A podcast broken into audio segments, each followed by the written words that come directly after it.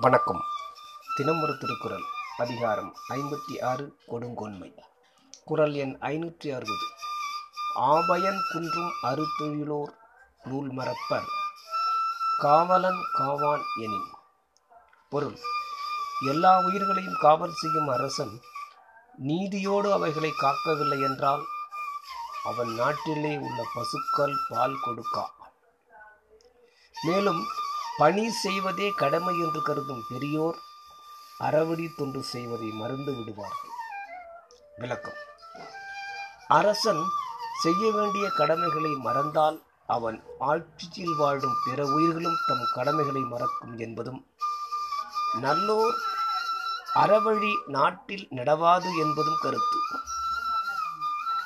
மன்னவன் கோல் அறத்திற்கும் அந்தனர் நூற்கும் காரணம் என்றார். அவன் கொடுங்கோல் அறத்தையும் அந்தனர் நூலையும் அடிக்கும் என்று இங்கு கூறினார். ஆகையால் ஆக்கமனைத்தும் செங்கோலும் அழிவனைத்தும் கொடுங்கோலாலும் உண்டாகின்றன என்பது கூறினார். அற வடிவமாய் அமையும்